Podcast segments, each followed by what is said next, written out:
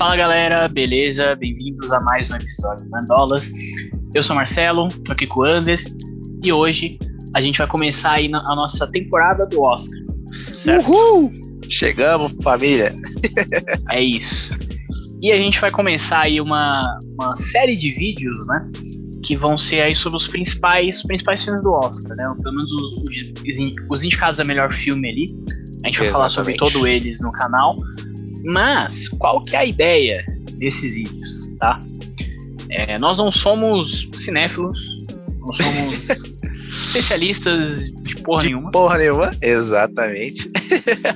É isso. Então, assim, a gente não vai vir aqui pra analisar o filme. Ah, olha a fotografia, olha a arte desse filme.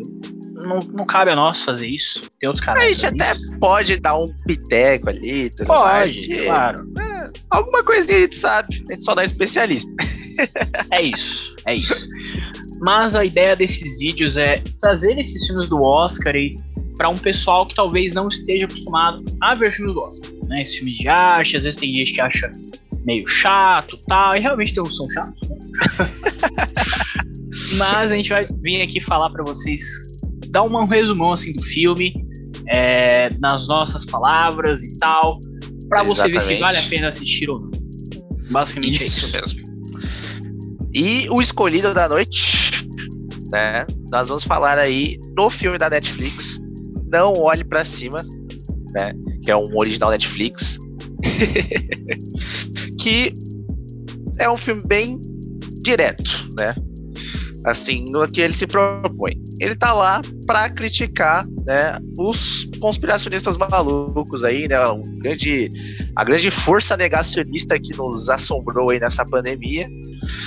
É, a única diferença é que, em vez de eles estarem enfrentando uma pandemia e os cientistas lá, ó, caralho, vai dar merda, eles estão lá enfrentando um meteoro, que é, vai dar merda, mas ainda.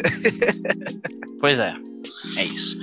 Eu acho que talvez do, dos indicados a, a melhor filme ali seja o filme mais, mais fácil assim de ver, né? Mais tranquilo. É um filme que teve bastante, muitas pessoas aí que, que viram, né? Que foi bem comentado tal. É, é, e até uma falando... sátira, uma comédia, né? Mais, é. mais fácil de chegar na galera. Exatamente.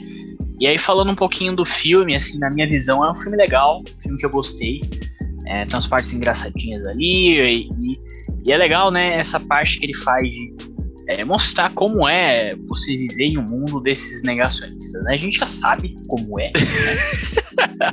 Mas é uma piada tão, tão próxima da, da realidade que até perde um pouco a graça às vezes.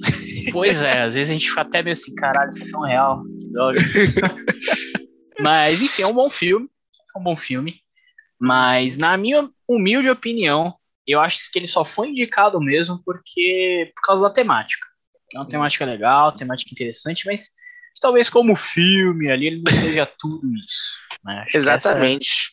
E tem uma questão que pegou bastante até no filme, é que, apesar de um elenco bem pesado, né, a gente tem Meryl Streep, a gente tem Leonardo DiCaprio, a gente tem é, Jennifer Lawrence, a gente tem também...